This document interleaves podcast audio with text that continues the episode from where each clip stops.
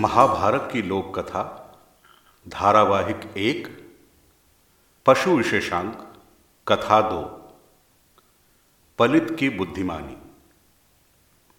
किसी वन में एक विशाल वट वृक्ष था।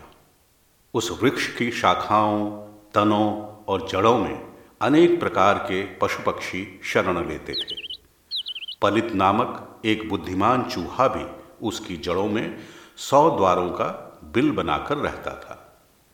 उसी वृक्ष की एक शाखा पर लोमश नाम का एक बिलाव भी रहता था। इन दोनों के मध्य गहरी शत्रुता थी। एक दिन की बात है, परिघ नामक एक चांडाल उस वन में आया। वो एक छोटी सी झोपड़ी बनाकर वहीं उस वृक्ष के पास रहने लगा। प्रतिदिन सूर्यास्त के बाद वो उस पेड़ के आसपास एक जाल फैलाकर रख देता था। उस पर तरह तरह के मांस के टुकड़े आदि भी रखता था ताकि जंगली जानवर लोभ से उसमें फंस जाएँ।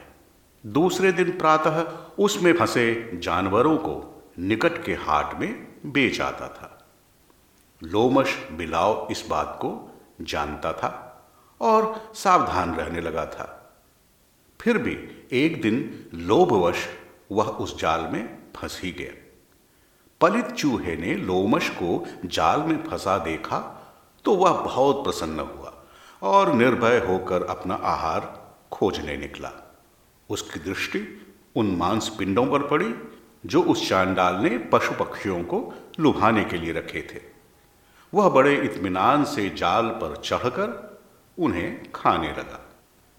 तभी उसकी दृष्टि हरिण नामक नेवले पर पड़ी, जो चूहे की गंध पाकर अपने बिल से निकलकर उसे ढूंढ रहा था। अभी उसकी दृष्टि उस नेवले से हटी ही थी कि वट वृक्ष पर बैठे चंद्रक नामक उल्लू पर पड़ी, जो इसी प्रतीक्षा में था कि कब अवसर मिले और वह उस चूहे को अपना ग्रास बना ले। बस फिर क्या था? पलित को समझते देर न लगी कि अब उसकी खैर नहीं थी। आपत्ति में किसी भी प्रकार प्राणों की रक्षा करनी चाहिए। यह सोचकर पलित अपने कट्टर शत्रु बिलाव से बोला, यदि तुम मुझे ना मारने का वचन दो तो मैं तुम्हारे जीवन की रक्षा कर सकता हूँ। वो कैसे? लोमश ने दबे गले से पूछा। पलित ने कहा मेरे पास एक ऐसा उपाय है जिससे हम दोनों के प्राणों की रक्षा हो सकती है। लोमश ने कुछ देर सोचा और कहा, यदि ऐसा कोई उपाय है तो अवश्य बताओ मित्र। पलित बोला, मित्र, उल्लू और नेवला मेरे प्राण के पीछे हैं, और वह चांडाल तुम्हारे। यदि तुम मेरी सहायता करोगे तो मैं तुम्हारे पास छुपकर अपने प्राण की रक्षा कर सकता हूँ।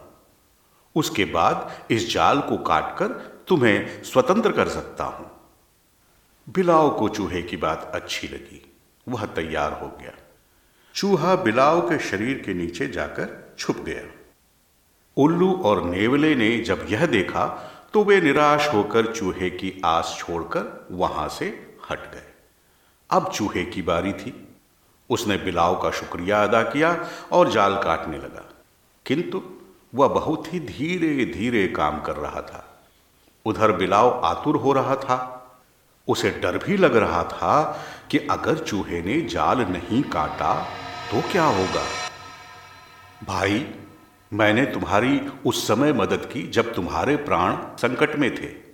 किंतु तुम्हारे इस तरह से धीरे धीरे काम करने का प्रयोजन मुझे समझ नहीं आ रहा। इस प्रकार तो मैं ठगा सा महसूस कर रहा हूँ। बिलाव ने चूहे से कहा, पलित बोला, मित्र, घबराओ नहीं।